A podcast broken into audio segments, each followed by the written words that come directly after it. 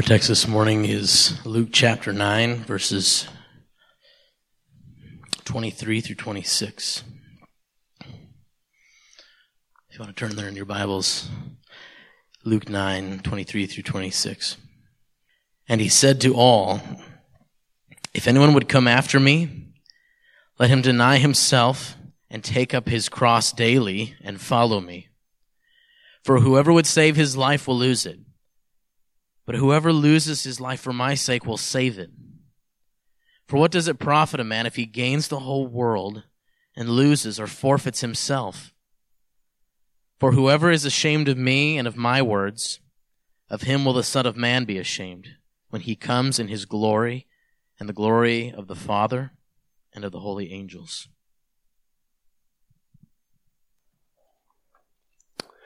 Let's pray.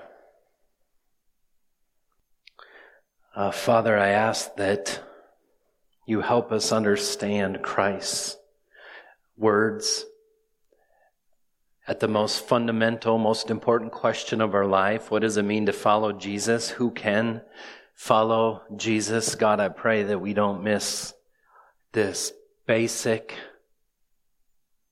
and yet offensive to the world truth about the gospel. Father, I pray that we would love this gospel, that we wouldn't be ashamed of it, but that we would see that our life comes from it. God, I pray that uh, you would make Jesus' words clear to us this morning. In Jesus' name, amen.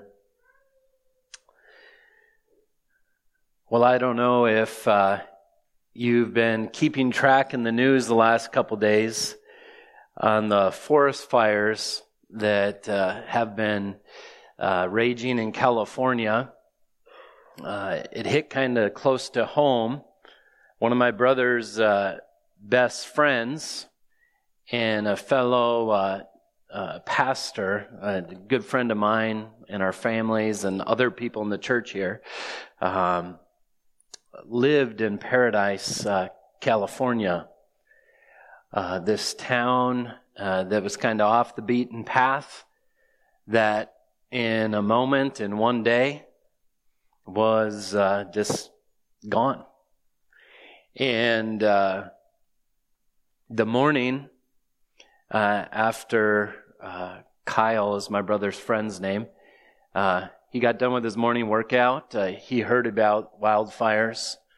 And before other people in the town had yet realized what was uh, coming, uh, he had discernment to get his family out soon. And as he did, he went to his elderly neighbor's home right next door and pleaded with them to leave their home and to not stay and try to protect their home, but to go, because he sensed that this could uh, be really dangerous. This is a town filled with uh, pine trees everywhere. Uh, they refused his plea uh, to leave, and they got out uh, by the skin of their teeth. Uh, many others did not. He still does not know Uh, whether or not his neighbors are alive. But I saw a picture of a before and after of his house and his where his house used to be. There's nothing left.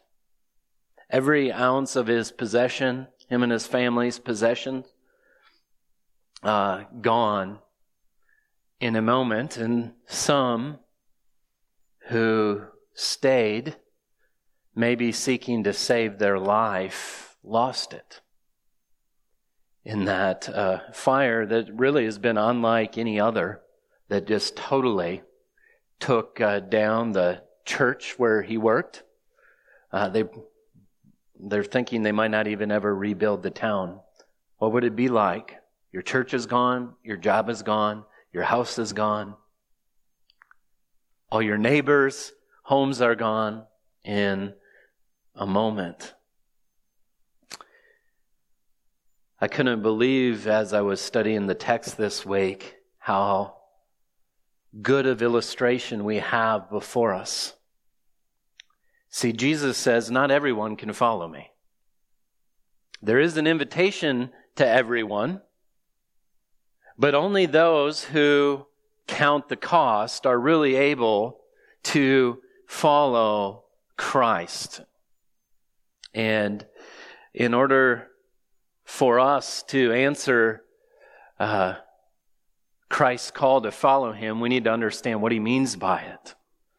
I wonder if you've ever really understood the gospel. That's a, I don't assume that. Even if you've gone to church your whole life, uh, the form of the gospel in American evangelicalism often is missing a text like this. In fact, this might be Jesus's most uh, preached sermon. Over and over and over again, he would have taught the truths that are in this text, uh, because many of his parables illustrate the truths in this text. Every one of the Gospels speaks of these truths, and yet it's almost entirely missing in gospel preaching today. So I don't assume, uh, I don't stand up here assuming that this is all old hat to you. And maybe it'll be the first time that you understand the offensive nature of the gospel. Paul continually would talk about not being ashamed of the gospel. And some people might think, well, what's there to be ashamed of? We have a message uh, that's called good news. That's what the word gospel means, good news. What's there to be ashamed of? Well, we're going to see in this text that the good news comes after the bad news about who we really are. And only those who know who they are will truly come to him in a saving way. Now, as a way of uh, helping us not get wrong ideas about uh, what this text teaches, I think it's important that we understand two doctrines uh, from Scripture that are true as well to help us balance what we're looking at.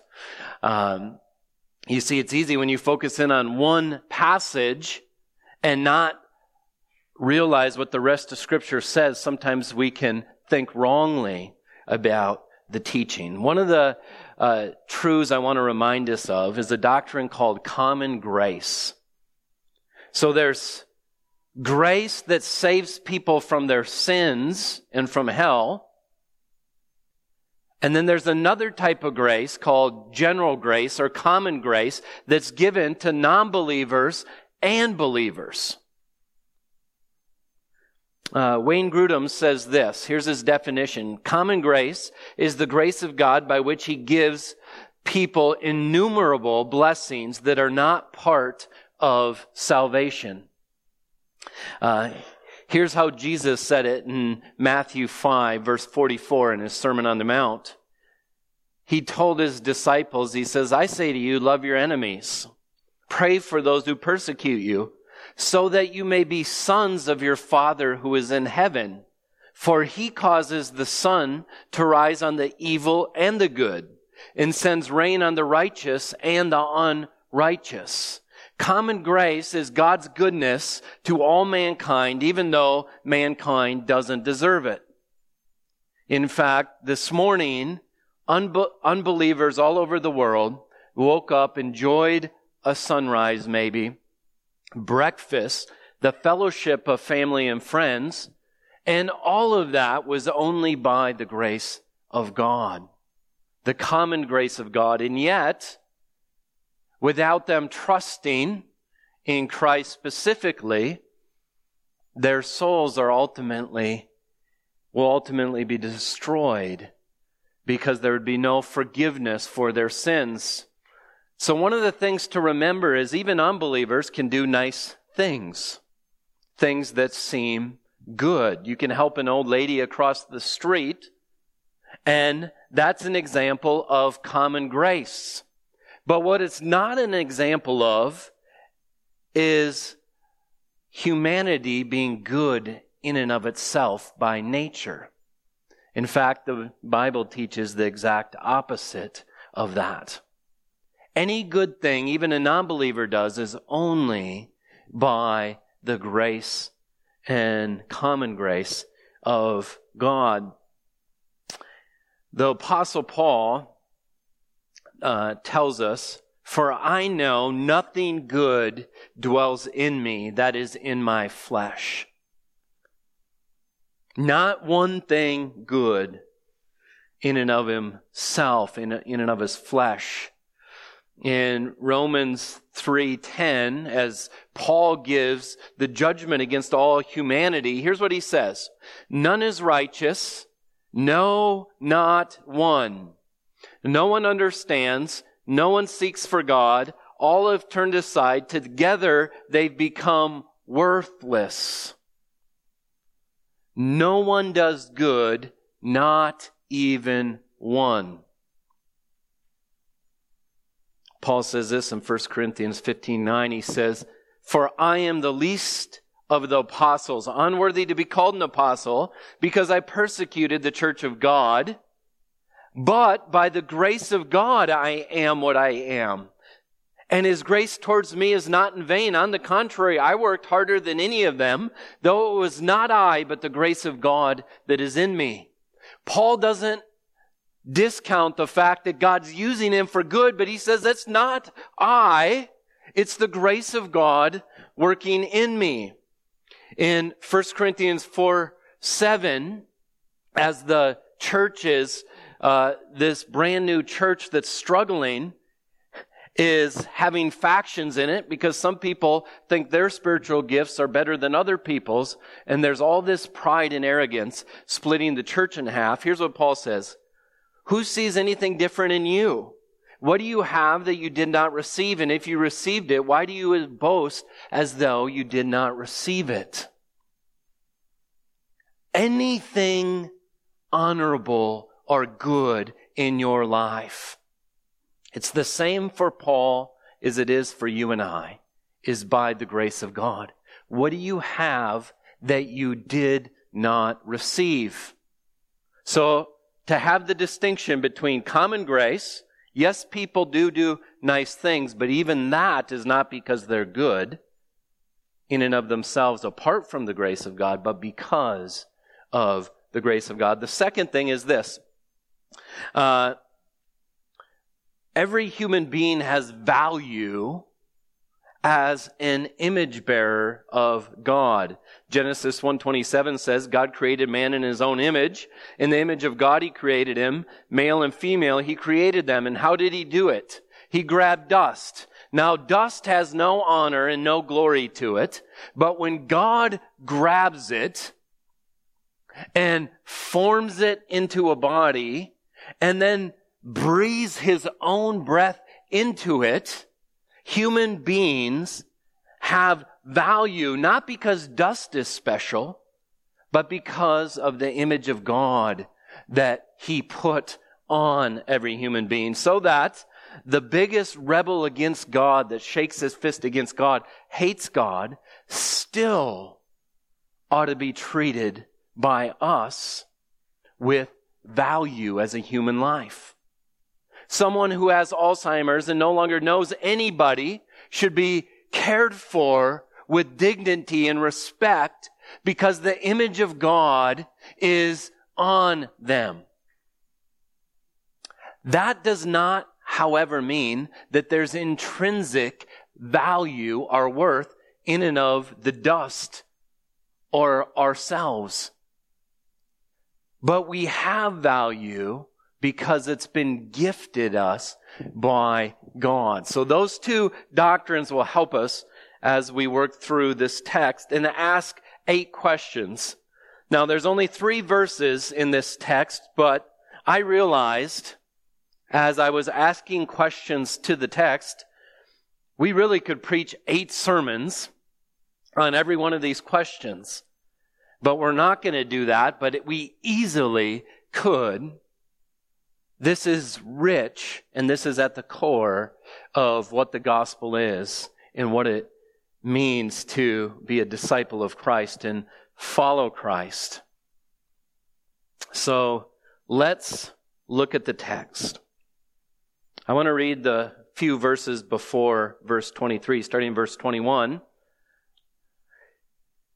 We read, "He strictly charged and commanded them to tell this to no one." Now, Peter had just said that you are the Christ, the Son of the living God. And then Jesus surprisingly says, "Don't tell this to anybody," saying, "The Son of Man must suffer many things, be rejected by the elders and chief priests and scribes, be killed, and on the third day be raised." There's a progression there.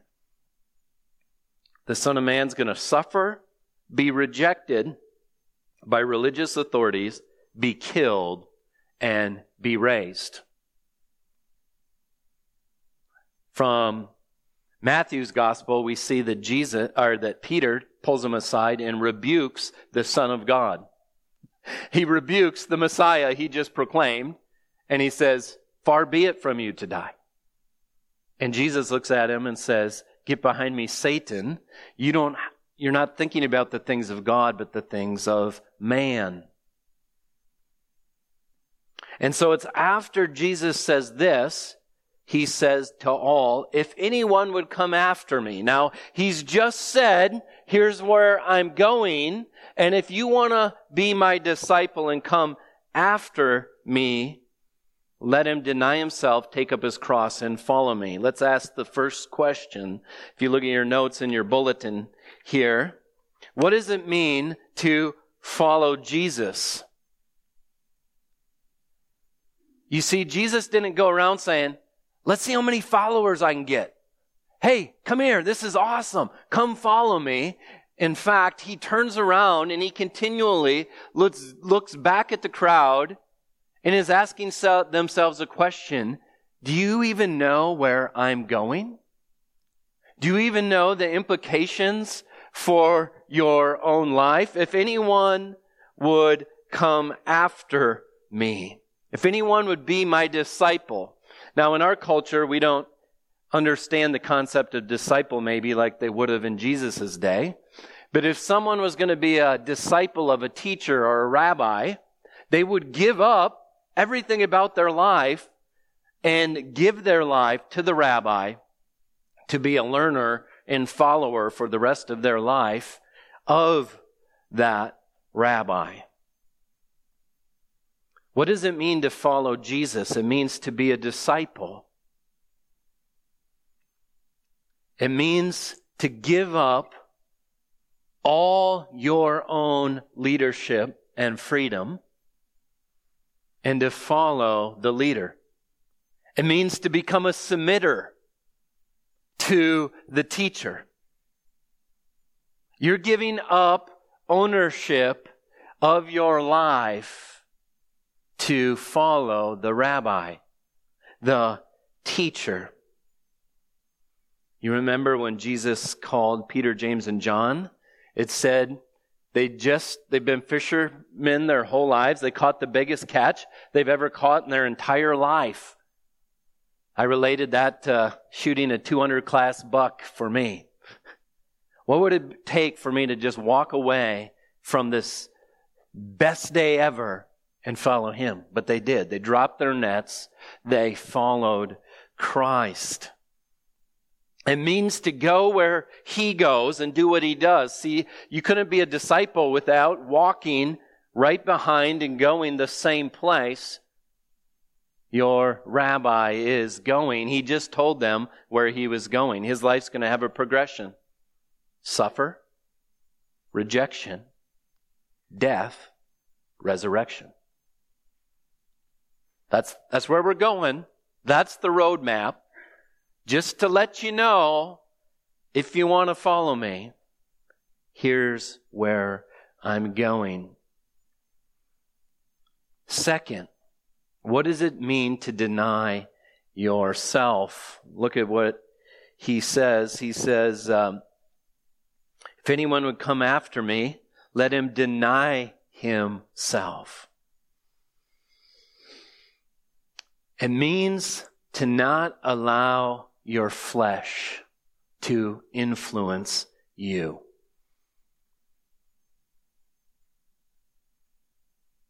Seems weird. How do you deny yourself? How do you get away from yourself? How do you get away from your own passions and your own desires? It means to believe that following yourself and your own heart will lead to destruction, so you deny your sinful, selfish desires. You don't trust yourself. Now, I have four daughters, and especially this time of year when it starts to get cold and new Christmas Hallmark movies come out, we end up watching a lot of them. And it never fails, at the end of these movies, there's this just follow your heart moment. Just trust your heart. And that is exactly opposite of what it means to deny yourself. You know, if you deny something, you don't think you need it. I picture, if I was going to illustrate it in like charades, it would kind of be like, don't need you. It's not going to happen. I don't want to hear it. I don't need you. Get out of my life. And Jesus just said, do that to yourself if you want to follow me. Lose trust in your own heart, in your own goodness, so that you deny yourself. If you deny somebody something, you say, you're not good enough for me. If you deny someone access to your life, it's saying, you're not good enough for me. It means to stiff arm the ones in whom you're disgusted with. In fact, failing to do this is the cause to every one of your relational problems in life. Because you do not stiff arm yourself is the reason why you have all the relational struggles you have. You say, well, that's a pretty strong statement. Well, I say it with authority that way because I didn't come up with the idea. In James four one, God's word says this, what causes quarrels and fights among you? Imagine if God answers that question. This is why biblical counseling is so helpful. What causes quarrels and fights among you? Is it not this? Your passions are at war within you. You desire, you do not have, so you murder. You covet and cannot obtain, so you fight and quarrel. You do not have because you do not ask, and you do not receive because you ask wrongly, to spend it on your own passions. You adulterous people, do you not know that friendship with the world is enmity with God? Therefore, whoever wishes to be uh, a friend of the world makes himself an enemy of God.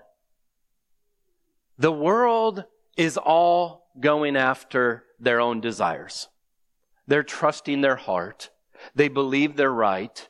And they're trust. And in this passionate, it's like they're a king and a queen of a kingdom, and they're going to make their kingdom go. The problem is, is there's all sorts of other people that get in the way of getting what they want.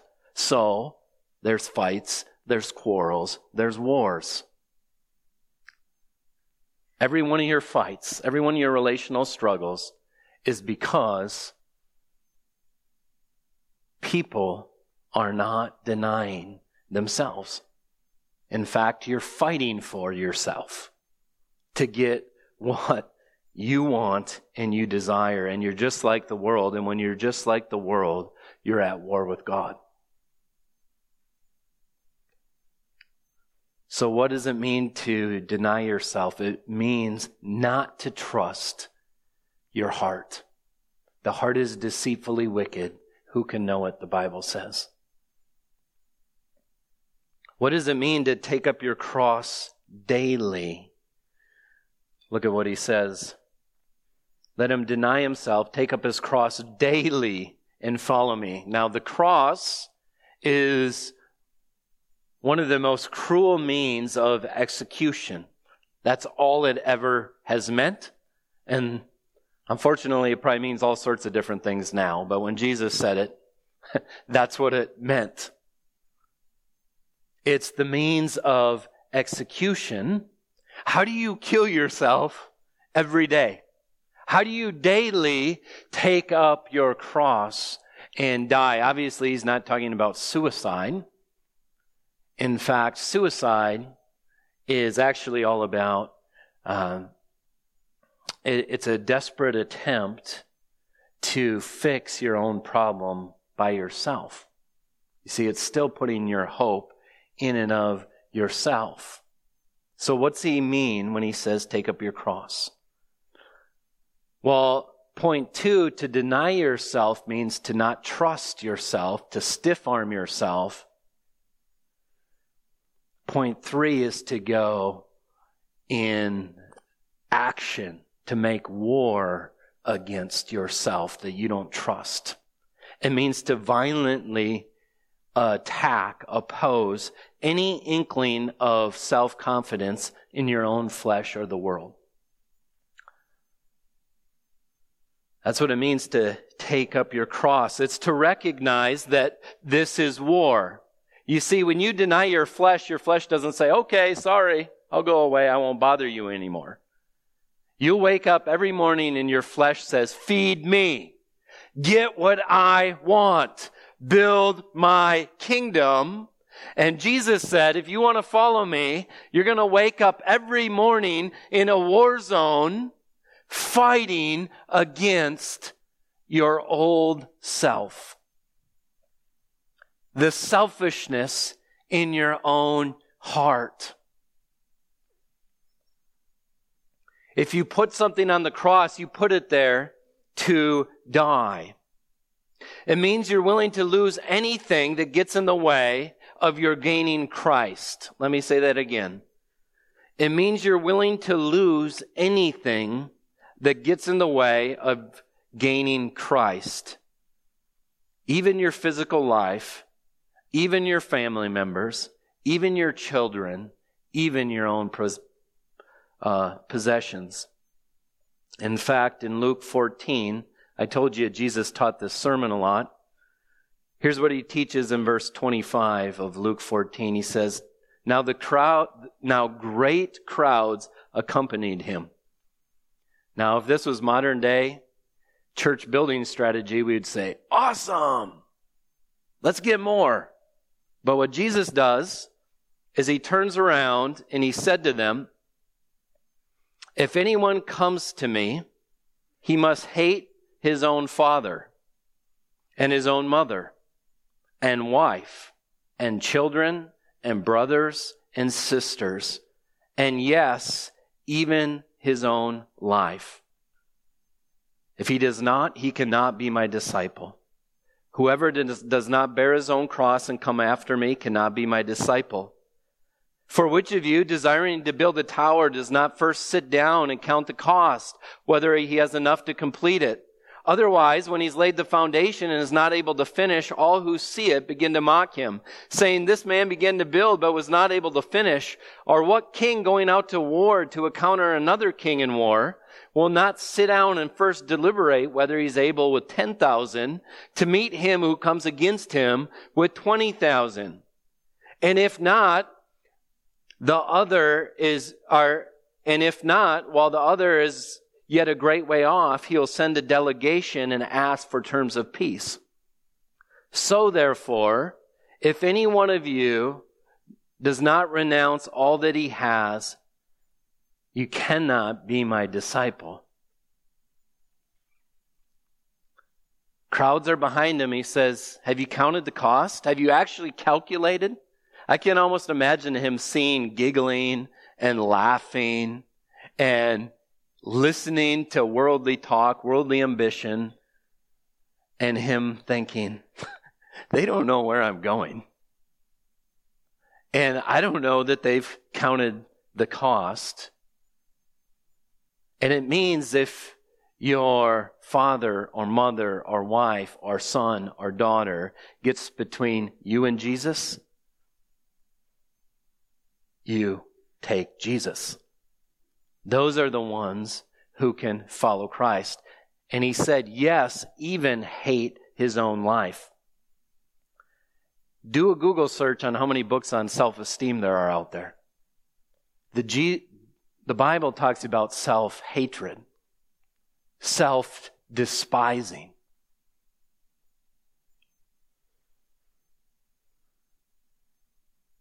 This is the offensive part of the gospel. This is the part that makes people angry, people who like to think that there's something worthy in and of themselves. Yes, there's value given to us because we're created in the image of God. Yes, there's common grace in us, but none of those go to our account that we're going to be able to put forth before God. Paul said this in Galatians six twelve about those religious people that were about doing good works, those who believed that circumcision is what you needed for salvation. He said, it's those who want to make a good showing in the flesh who would force you to be circumcised, only in order that they may not be persecuted for the cross of Christ. So, they want a good showing in the flesh and they don't want persecution. For even those who are circumcised do not themselves keep the law, but they desire to have you circumcised so that they may boast in your flesh. But Paul says, far be it from me to boast except in the cross of our Lord Jesus Christ, by which the world has been crucified to me and I to the world. He says, once I ran into Christ, I knew there was nothing in me that I could put before God and say, this is good. My only boast is in the cross of Christ. And so the world that used to captivate me, I'm crucified to it. I'm dead to it. I'm not believing anymore that life and happiness can be found apart from Christ.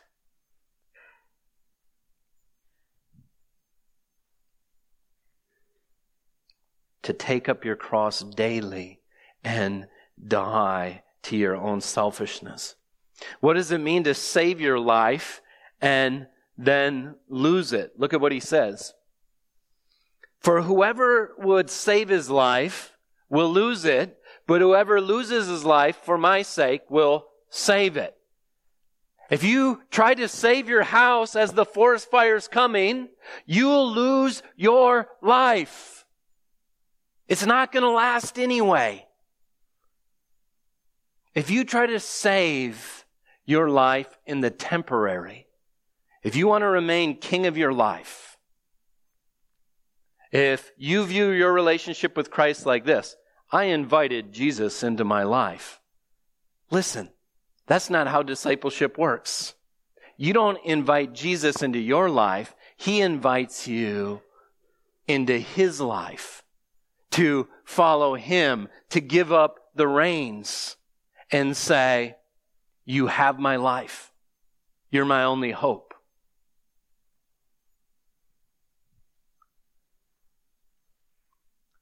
So if you or I desire to save our own selfish lives, and keep hold of it. We might want to add Jesus to it, but Jesus says, those people aren't my disciples. They cannot follow me. They have not counted the cost. They do not realize they let go of grip on their own life and realize that there was nothing good there to hold on to anyway. So lose your life. Those who try to save their life in the temporary will lose it eternally, forever in hell.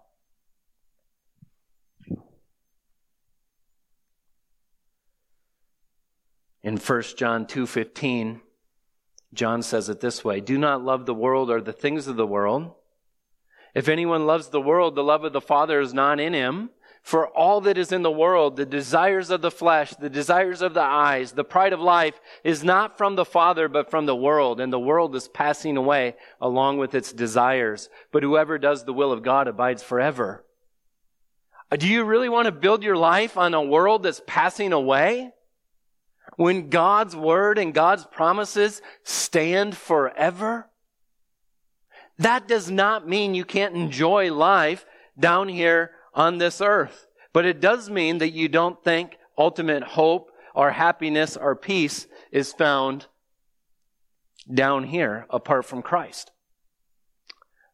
This world points to the glory of God. And we can enjoy things in creation when we recognize the Creator and that all these things are pointing to Him. But what's the sin of Romans one through three? People begin to worship the creature rather than the Creator.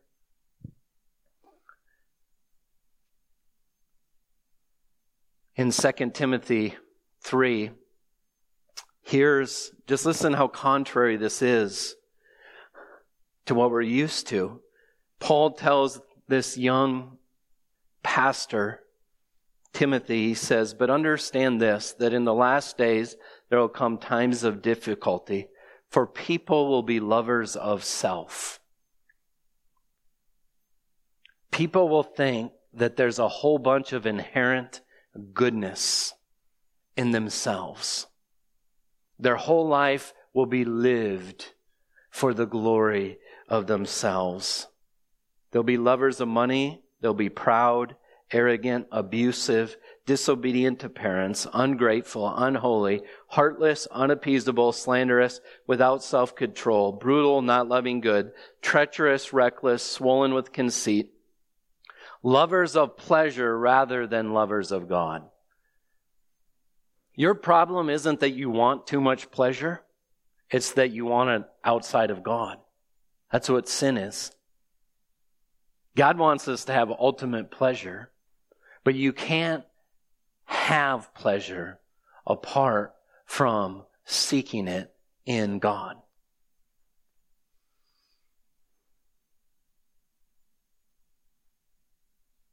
So it's a sobering question, or it's a sta- it's a sobering statement. What does it mean to save your life and lose your soul? And then lose it for eternity. That's something we need to calculate. What does it mean to lose your life, then save it? Question five. It means to lose all hope in and of yourself and of the world. In First Timothy one fifteen, Paul says, "The saying is trustworthy and deserving of full acceptance, that Jesus came into the world to save sinners, of whom I am the foremost." Paul has lost his life in the sense of he's counted it. He actually uses like a swear word. It's the S H word in our language. He says, "My whole life, here's what I used to live for. I count it rubbish." It gets translated into our text. Rubbish. Excrement. Paul says, "I'm the foremost of sinners." He sees himself clearly, but here's the good news. This is a trustworthy statement. Jesus came to save who? Sinners. He says, "Well, I'm the foremost. I qualify. I can have life. I can lose hope in and of myself to not even think there's anything here valuable apart from the grace of God." Do not get self-pity mixed up with this concept of losing your life. There's a way to say, "Yeah, I'm no good. I'm rotten. I'm sinful. I never do anything good." And really, what is this? This is all about self. Has, there's no faith in it. What Paul's talking, or what uh, uh, Luke is talking about when he quotes Jesus here, or I should say what Jesus is saying, is that only those who see themselves for who they really are will save their life. So this is the offensive part of the gospel. We come to a world that inherently thinks of themselves as good, and yet the only way they can receive Jesus is if they realize they're not. Otherwise, it's going to be some false form of repentance.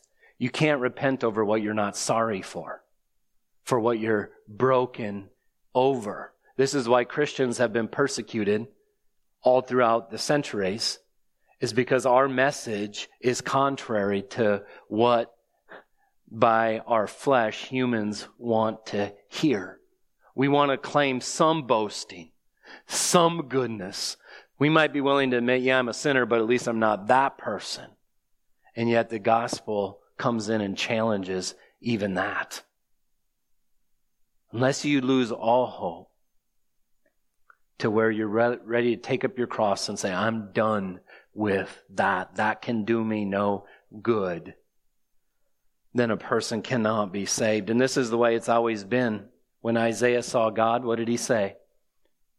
Woe am I, woe is me, damn me, for I am a man of unclean lips.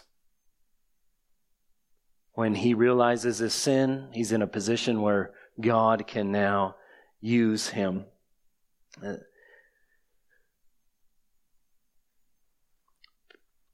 I want to read a couple paragraphs that uh, John MacArthur writes, because this was helpful in understanding repentance. The only way into the kingdom of God is to repent and believe. What does it mean to repent?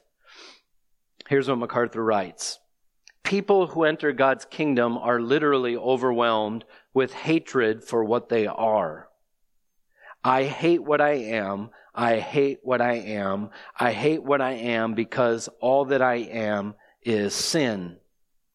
Now this produces repentance. This produces a turning, a longing to be delivered and rescued from what you are to be made into what you are not, but what you long to be, something that is good, something that is worthwhile, that does have value, that is righteous and useful. It's back in Luke five thirty-two, he says. Jesus said, I've come, I've not come to call the righteous, but sinners to repentance.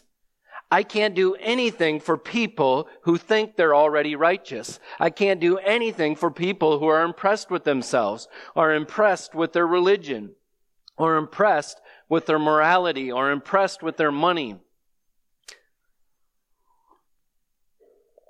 or impressed with their education or their achievement. I can't do anything for those people, Jesus is saying. I didn't come for them. They don't hear my message. In Luke thirteen three, Jesus tells us how important repentance is. In verse three, I tell you, no, unless you repent, you all will likewise perish. And he's talking about death and hell. Verse five repeats it. I tell you, no, unless you repent, you will likewise perish. Twice he tells us we're going to die and go to hell if you don't repent. And the only people who repent are those who are sinners and who are self-aware of their righteousness. That is why the work of the Holy Spirit is to convict of sin. Repentance is the product of self-hate. It's the product of that beatitude attitude. People repent when they look at themselves and they're ashamed of what they see.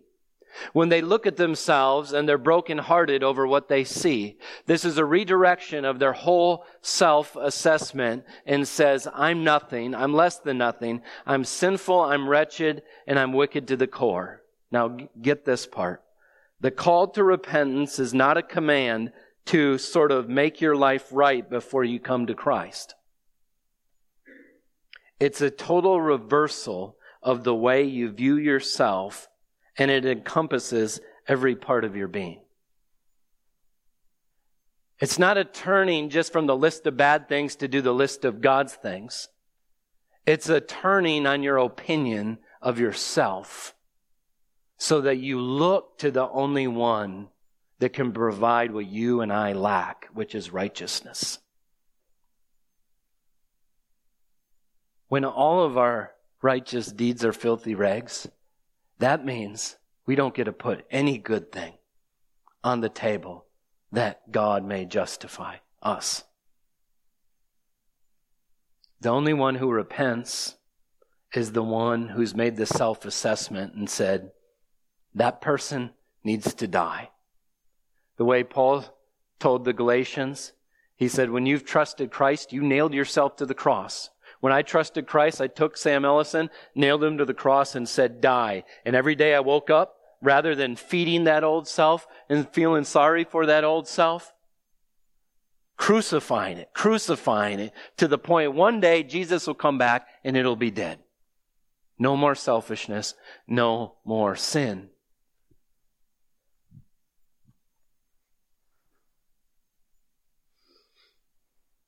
To lose your life, those who lose it will save it. What an amazing paradox, huh? You die, and then you get eternal life. Jesus said, that's what I'm going to do. I'm going to suffer, be rejected, and then I'm going to be killed, but then I'm going to be raised. And he says, it's the same for you. You're going to suffer. You're going to have to die to yourself. You're going to have to deny to yourself. You're going to have to be willing to take the rejection and suffering from the world. But as sure as I'm raised from the dead, you yourself will be raised from the dead. Um, let's see how we're doing here. Not good. All right. What does it mean to calculate the transaction of the world for your life? What an amazing illustration, he says. In the ultimate hyperbole, here's what Jesus says. Jesus says, just imagine for a minute that you gain the entire world. You just have to forfeit one thing, yourself. He says, what does it profit a man? Someone might say, the whole world? That's a lot of profit. But Jesus uses the illustration and says, no, that's a bad transaction. People, even in this room, will give up Christ for less than the whole world. There's sin. There's your own kingdom, rebellion. You just don't want to let go of it. Some people will go to hell for less than the whole world. They may keep their boyfriend or their girlfriend. They may keep their job and their selfishness. But it's a poor, insane thing to do.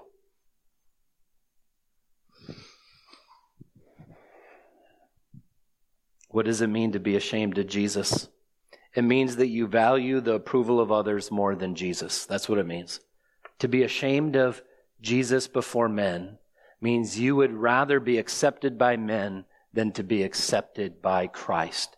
It's the ultimate spitting in his face, saying, what they give me, the nice things they say to me, the nice acceptance they give me, is a greater reward than your approval. That's insane too. Finally, what does it mean to have him be ashamed of you in the presence of God's glory? You see, when Jesus comes back, people are going to see the light of his majesty. They're going to know how sinful they are. They're going to cry for rocks and mountains to crush them as they see God come in all of his glory. And if you don't have Christ, that light will expose your nakedness and sin, and he'll be ashamed of it. But the invitation is this: take up your cross, follow me. I'll give you new life. Here's how Peter says it. Peter says, therefore, let those who suffer according to God's will entrust their souls to a faithful Creator while doing good. Peter suffered. History tells us he got crucified upside down. But he got crucified upside down, entrusting his soul to a faithful Creator while doing good, while loving his enemies. He believed his rabbi and his teacher. And he already knew how the course of life goes. Suffer, be killed, be re- be rejected, be killed, be raised. And it's the same for you and I. I hope nobody leaves here today stiff-arming the God who's proven his love for you in Christ. In love, God sent his Son for you to be the mediator, to give you what you don't have righteousness. Anyone who will cling to him by faith and say, yep, I've lost hope that I have any goodness in and of myself. He's my only hope. The person who trusts in him and clings to him, the great exchange happens. Your sin goes to Jesus. He pays for your sin under the wrath of God. And his righteous life, his thirty-three years of a perfect life, is wrapped around you and given to you as a gift. This is a faithful, trustworthy statement. Jesus Christ came to die for sinners, to save sinners. Father, it is humbling as we look at what the Bible says about self-righteousness, and yet we know it's true. Lord, I pray that there would be no one here trying to hold onto their life in one hand and invite Jesus into it with the other. Lord, I pray that all of us would be willing to start this war of denying ourselves and finding our hope in Christ. I pray this in Jesus' name. Amen.